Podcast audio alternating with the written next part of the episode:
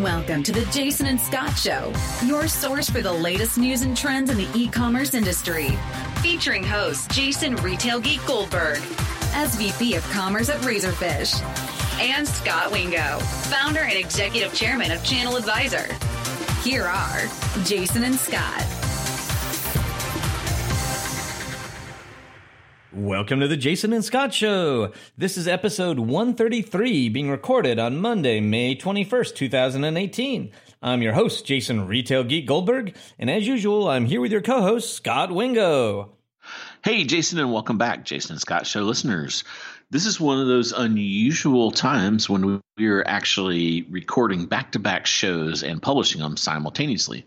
That's because we had previously planned to put out our NPD Idea Show recap, uh, which you should be able to find right there in your favorite podcast listener device slash, slash technology. Um, and then uh, the universe threw us a curveball. There was a big announcement after the market today.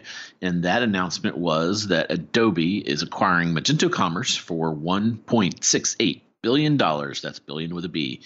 Um, it was to disclosed as part of the deal that last year Magento's revenues were 150 million. I've already seen some analyst notes that are saying they would expect that to be about 180 million this year, so it's about a 20% growth rate.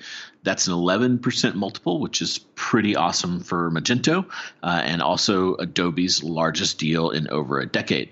So, what we're going to do here is a pretty short show uh, because it is very timely, and just kind of get share some background on these two companies and their aspirations, uh, and some of the things that have happened to them before, uh, and then Jason, as our resident e-commerce platform guru, I'm going to uh, send him some lightning round rapid fire questions to kind of get some analysis for what this means for both Adobe, Magento, and then some of the other uh, folks out there.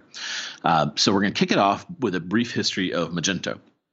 Uh, and I'll cover that, and then Jason will run you run us through uh, Adobe's uh, e-commerce history. So Magento was born in 2007. It's an open source project, which means you have this collaboration of people uh, that got together, and uh, there was a commercial company, um, and uh, Roy Rubin and Yoav Kutner. Is that how you say it, Yoav? I actually don't know. I've met Roy, but I never Yoav. met Yoav, so I'm going to assume that's you got it right. Yeah, yeah if he's listening, he can uh, he can write in and, uh, with a better phonetic way of saying his name.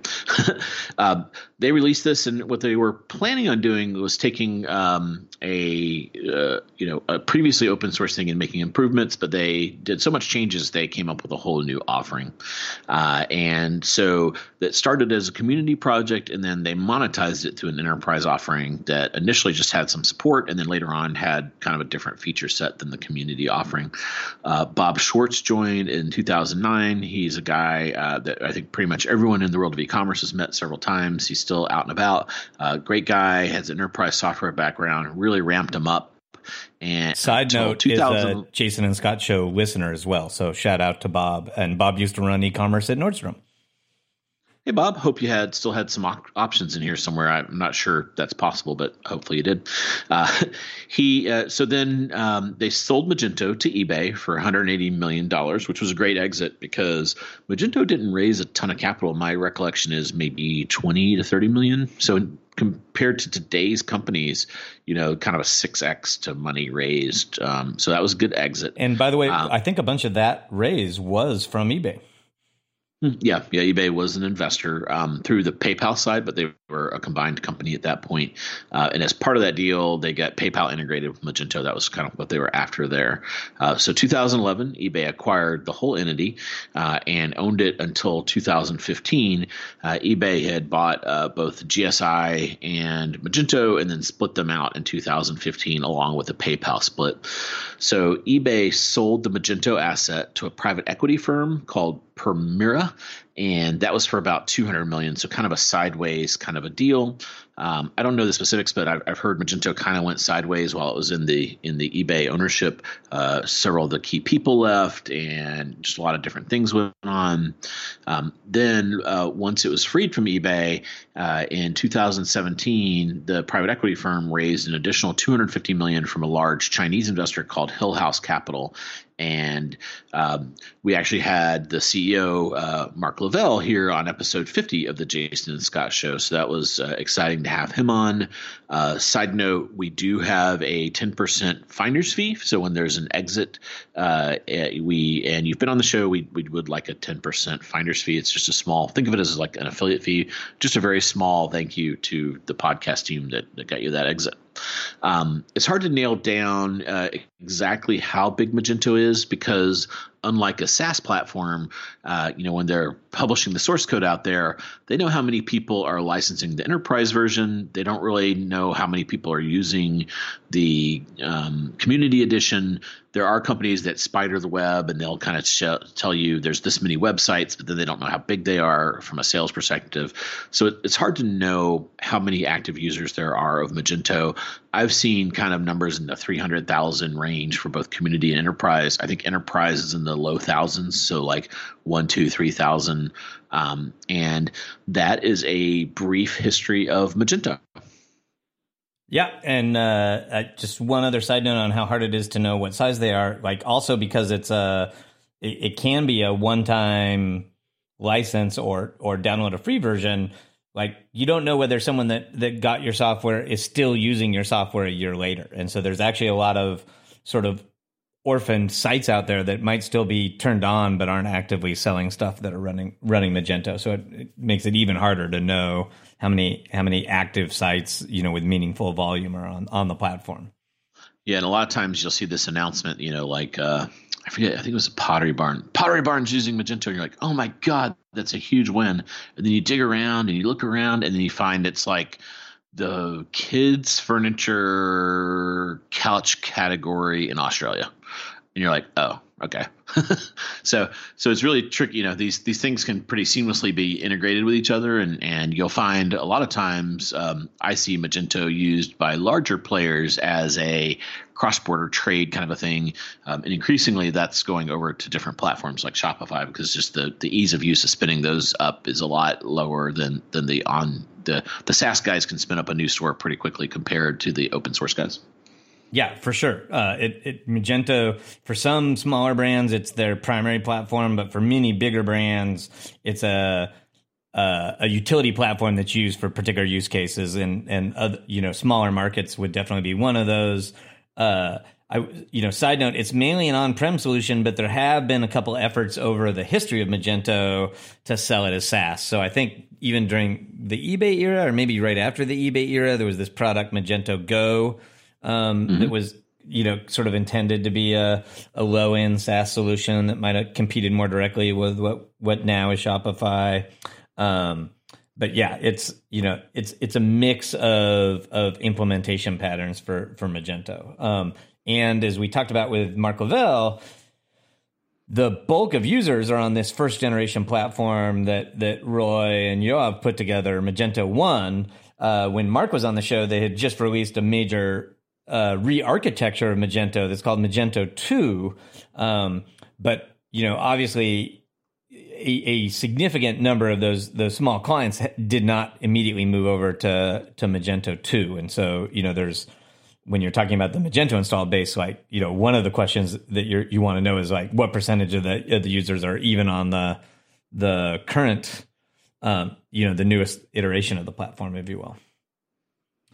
Uh, yeah. So then, why would Adobe care about this? They how does it tie in with Photoshop? Yeah. So Adobe has a very popular product that we are all familiar with called the Adobe Creative Suite, which is like uh, Photoshop and and Premiere and the the audio editing software we use for this podcast called uh, Audition.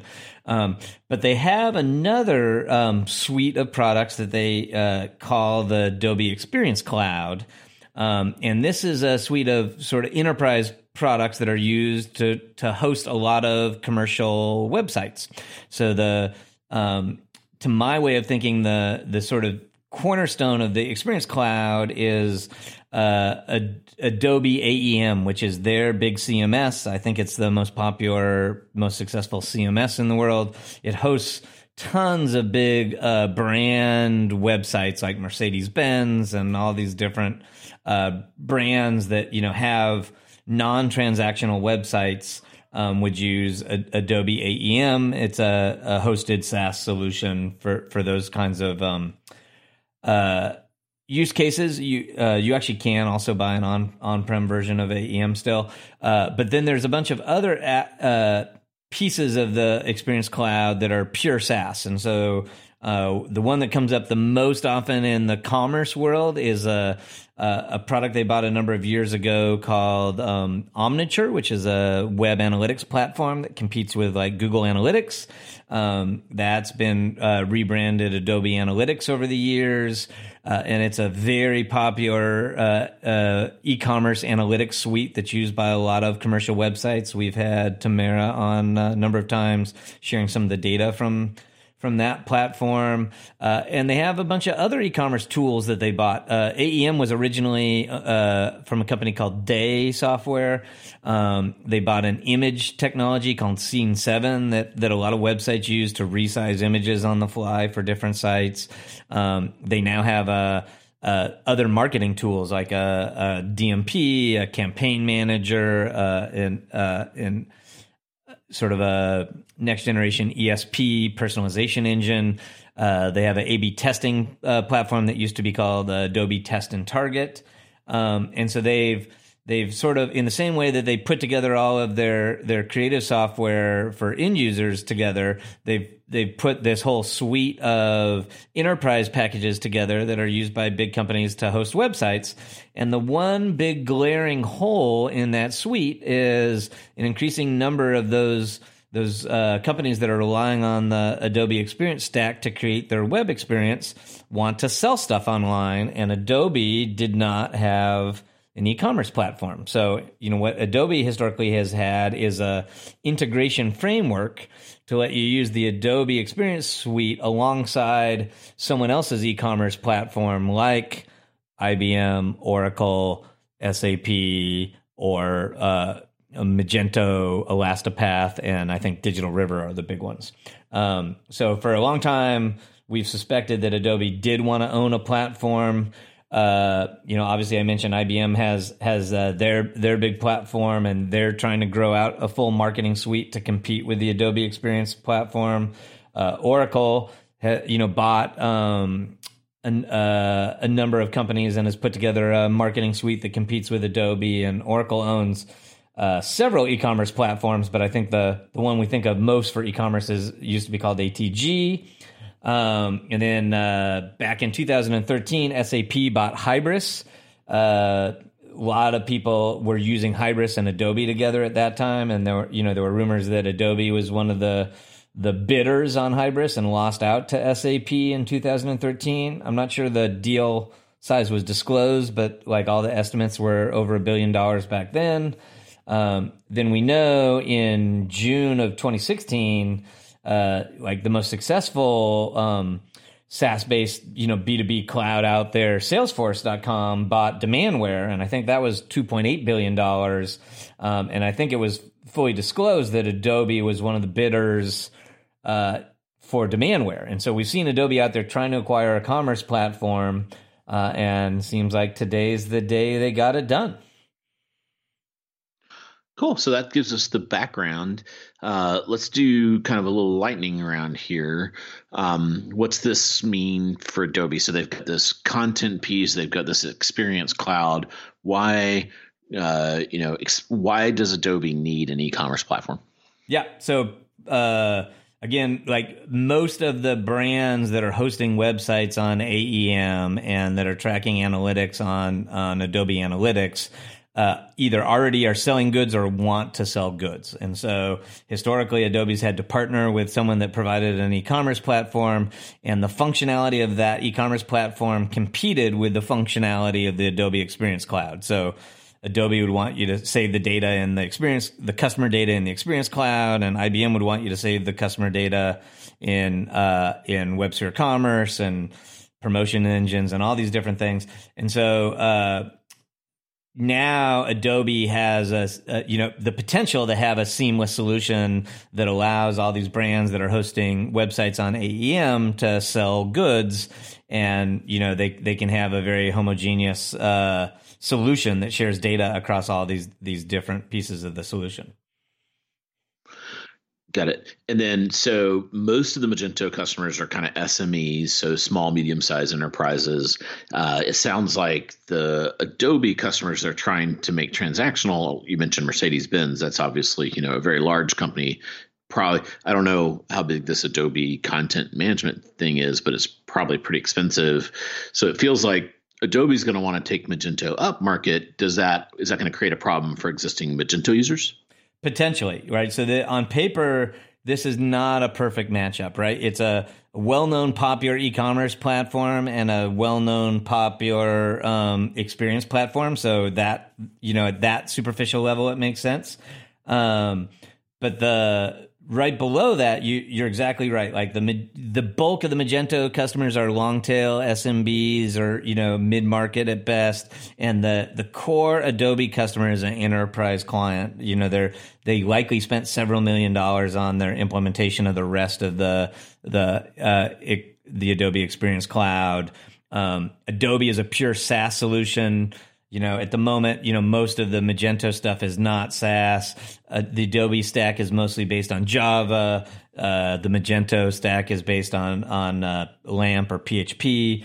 Um, so, like, there there are definitely going to be some some challenges. Like, I, you know, it's super early. I haven't seen Adobe come out with a message yet, but hopefully in the in the next you know uh, several days, they should really put out a message to put the Magento customer base at ease because if I was a Magento customer, I might be nervous that Adobe is going to move them up market, going to want to move it to a SaaS solution. Um, and a lot of you know small businesses pick Magento because they could own it, they could you know customize it and have access to the code themselves, and they could host it themselves. And so you know I think on the one hand, I'm sure those customers are excited that there's some deeper pockets and you know potential for bigger investments to kind of accelerate the Magento roadmap. Um, but you could also imagine that that Adobe is going to um, shift the Magento roadmap in a way that isn't particularly advantageous to a lot of those SMBs. Cool. So uh, another domino has fallen, or, or I like the musical chair metaphor. So so now we've got you know the this kind of the marriage here between Magento and Adobe. Uh, one of the companies that's kind of always mentioned that doesn't have an e-commerce platform now on the large software cloud side um, is Microsoft. You could make a stretch and say Google doesn't really have one you could even stretch and say Amazon doesn't have one, but but Amazon was in that business and kind of got out of it. I think you know they they've pretty squarely believe the the marketplace is kind of the the future there. Um, and I guess eBay doesn't have one, but they've owned one and, and didn't really digest it very well. So so you know that that's one side of the equation. Then you have Shopify and Big Commerce. Shopify is a public company with about a 20 billion market cap. Uh, that's a really big bite for someone to take there. Um, and then Big Commerce is private, but they've raised three or four hundred million, so that's going to be probably a bigger lift than even Magento. What what do you think is the next domino to topple in, in this platform world? Yeah, I, I don't know that there's going to be an immediate counter reaction here. Um, so the the other, you know, the enterprise company that you mentioned that has a lot of the other elements of a quote unquote marketing cloud, like you can really think of uh, SAP, IBM, Oracle, Salesforce.com, and now Adobe really competing for the same core uh, enterprise customer, right? And and so they all you know need complete offerings to compete with each other. Uh, the the other company that competes with an awful lot of those stacks is Microsoft, and so you know you on the one hand you'd say hey they would be a really interesting acquirer. Now Microsoft at the moment doesn't have a CMS or a uh, e-commerce suite, but they do have a very robust ERP system, uh, Microsoft Dynamics that includes a, a, CRM that competes with Salesforce.com. Uh, they of course have the the web hosting services through Azure. Um, so you on the one hand, you could imagine Microsoft wanting to more directly compete with IBM, Oracle, SAP, and Salesforce and Adobe. Um, but on the other hand, uh, Adobe actually, I think, is moving most of their SaaS hosting services to Azure, and there are actually several uh, CMSs. I know uh, Sitecore and EpiServer um, that already run on the Microsoft stack. So there's a, a counter argument that that Microsoft is doing well by supporting multiple players and that you know if they were to acquire a single CMS and a single commerce platform um, that they would potentially alienate some other partners. So I, you know, I don't know whether the calculus is there for Microsoft to acquire. And I would say Microsoft in the distant past did own a commerce platform and didn't do very well with it. It's actually it changed hands a number of times and is I think now uh, uh, part of the Sitecore solution. Um, so you know maybe they they uh, you know are a little tainted from their their previous uh, unsuccessful commerce ownership that they don't make that play again. Um, there are a bunch of smaller commerce platforms that don't have the kind of traction that Magento has from a customer base, but are much more uh, or arguably more modern architectures. There's folks like uh, Commerce Tools and Symphony Commerce, uh, Mozu. Um, there's a you know a host of these other you know companies that probably hoped to be acquired but never you know don't have the customer base yet that that Magento does. Um, so will they continue to go out alone? Is it is it going to be harder for them in this world where you know the, their competitors are owned by these big deep pockets? That's going to be interesting play. And a dark horse to buy a commerce platform to me would be some of these social networks. So could you imagine Facebook buying a commerce platform either to make available to their their customers or to enable better commerce functionality in their ecosystem. Could you imagine Pinterest um, or you know um, uh, Instagram or, or, Snapchat? You know, having more robust commerce features to integrate into their platform would be another potential play. Like, uh, there's some problems with that, but but you know, those would be guys that you might you might see sniffing the tires on some of these these e-commerce platforms. Sniffing the tires, I never heard that. Usually, you you you sniff around or tires, tires or sniff around. Yeah. Uh, I, am yeah. I don't know if you mentioned this or not, but this is the second show we've recorded in a in, in a row. So I'm uh, I'm mixing some metaphors. Sorry. We're, we're, gonna we're gonna stick to that one. That's gonna be a yeah. good one. I'm not the brightest Any, bulb in the in the knife drawer. Oh wait. any any last thoughts on the platform? Um, uh, you know, wars as it were uh, before we close out.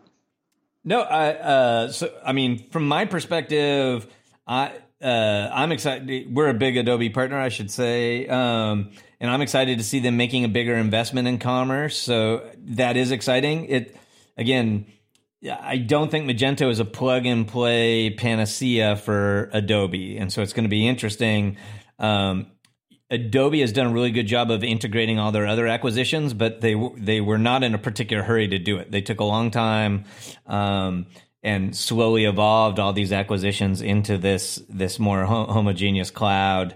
So you know, are they going to do the same slow play with Magento? That would be good for the existing Magento users, but it would take a long time for Adobe to get value out of this acquisition. Or you know, will they do something on a more accelerated pace to build Magento into the kind of uh, enterprise uh, solution that fits the rest of the Adobe stack. Like I'm I'm going to be really eager to follow that, and I would argue that we're still having those same conversations around demandware and Salesforce, and that like Salesforce was predominantly a B two B play.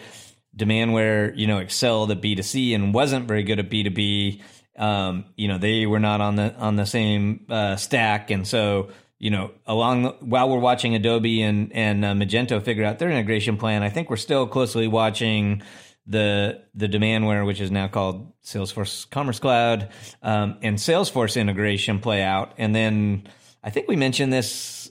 This is maybe a couple weeks old news, but uh, uh, Salesforce actually bought another commerce platform called Commerce uh, CloudCraze that uh, is a pure B two B e commerce platform that was actually built on top of the the Salesforce stack. So so Salesforce is continuing to evolve their their commerce strategy um, in some really interesting ways as well. So this like we've kind of been static in the commerce platform wars for a little while, and this is you know we're uh, this this month we're seeing some pretty exciting disruptions. So I'm I'm eager to see how it all plays out. Yeah, who knows? Maybe SAP and Oracle decide they could always use one more platform. Yeah, uh, I do. You know, I like clearly these platforms are all have a significant amount of volume through it and you know a lot of the legacy sites are on them. I think it's an open question whether these any of these legacy platforms are the future of the business. Like there's there's an argument that we're the the the most recent trend is i'll call it unplatforming is actually moving off of these like shrink wrap full featured e-commerce platforms and moving to a lighter weight set of um, uh, apis and microservices. Um, you know, you talk to a lot of CIOs, and that's the the the kind of um, stack that they're more interested in. But we don't have a ton of great examples of big retailers like embracing that model just yet. So it'll it'll be interesting to see if um, any of these big legacy platforms kind of transform in that direction, or whether they they continue to win out against that those newer architectures, or whether some of these up and coming architectures can can uh, kind of disrupt the market.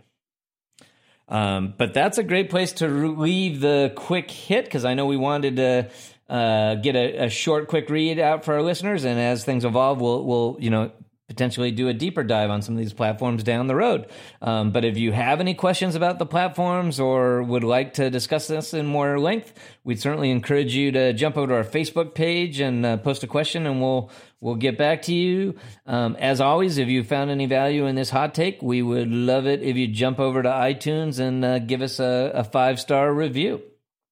Thanks for joining us, everyone. And remember, if you're going to sniff the tires, make sure the car's not running. And while you're doing that, have a happy commercing. You've been listening to the Jason and Scot Show. For all the latest news and trends on e commerce and shopper marketing, subscribe to us in iTunes or visit www.jasonandscot.com.